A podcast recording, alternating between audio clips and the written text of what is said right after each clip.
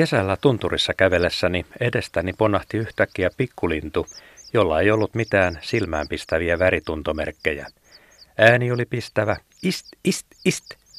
Jo koulupoikana tuo laji, niittykirvinen, tunnettiin kutsu- ja lentoäänensä perusteella yksinkertaisesti istinä, kun lintu toistelee jatkuvasti tuota ist-ääntään. Lintu väistyi tieltäni ja jäi kivelle tarkkailemaan kulkuani. Pienen matkan päässä matalassa pajuvittikossa räpisteli muutama poikanen lyhyin pyrähdyksin. Pitkälle niiden siivet eivät vielä kantaneet. Nyt äskeinen lintu ja toinenkin emo ponnahtivat siivilleen ja hätäilivät ympärilläni. Poikaset olivat tuon niittykirvisparin jälkikasvua. Iältään ne olivat jo pariviikkoisia, koska olivat jättäneet jossakin pajuvittikon mättään kupeessa olleen pesänsä. Olin juuri saanut uusittua rengastuslupani ja mielessäni kävi tietysti noiden poikasten rengastaminen. Tuoreen Suomen rengastusatlaksen mukaan niittykirvisellä olisi taipumusta sekä synnyyn että pesäpaikkauskollisuuteen. Näille avoimille nummillekko nuokin palaisivat. Luovuin kuitenkin saman tien ajatuksesta ja jatkoin ripeästi matkaani, sillä lähistöllä päivysti tunturikihupari etsimässä poikueelleen ravintoa. Paljon myöhemmin Tiiran lintuhavaintosivuilta havaitsin, että hyvin olivat kirvisen poikaset elämänsä ensimmäisistä viikoista selvinneet. Ytimekkään ist-äänen lisäksi pesimäkauden alussa niittykirvisen havaitsee kirvisille tyypillisestä laulutavasta. Lintu nousee ensin pontevasti korkealle ja laskeutuu sitten siivet jäykkinä takaisin maan pinnalle. Väritykseltään laji voikin sitten olla äkkiseltään hankala.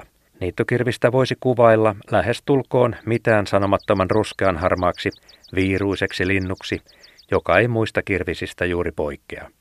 Varsinkin metsäkirviseen sen voi helposti sekoittaa, mutta äänet ja elinympäristöt ovat tavallisesti tyystin erilaiset. Niittykirvinen on aikainen muuttaja. Ensimmäiset saapuvat jo maaliskuussa ja pääjoukot sitten huhtikuussa. Se suosii avoimia biotooppeja, etelässä peltoja ja niittyjä, pohjoisessa soita ja tuntureiden nummia. Laji pesii myös avoimilla meren saarilla. Syysmuutto on jo vähitellen alkanut, mutta sen huippu on vasta lokakuun taitteessa. Monien muiden varpuslintujen tapaan niittykirvisetkin talvehtivat Välimeren ympäristössä. Niittykirvinen kuuluu niihin lintulajeihin, joiden parimääriä on seurattu niin linjilaskennoissa kuin Etelä-Suomen peltolintulaskennoissakin. Kanta kasvoi useiden vuosikymmenten ajan aina yhdeksänkymmentäluvun taitteen lähes miljoonaan saakka.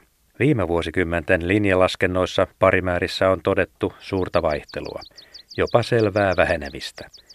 Syitä muutoksiin on haettu muun muassa pohjoisen avohakkuista, jotka avasivat niittykirviselle uusia elinympäristöjä. Toisaalta taas soiden ojittaminen ja metsittäminen kavensivat sopivia alueita.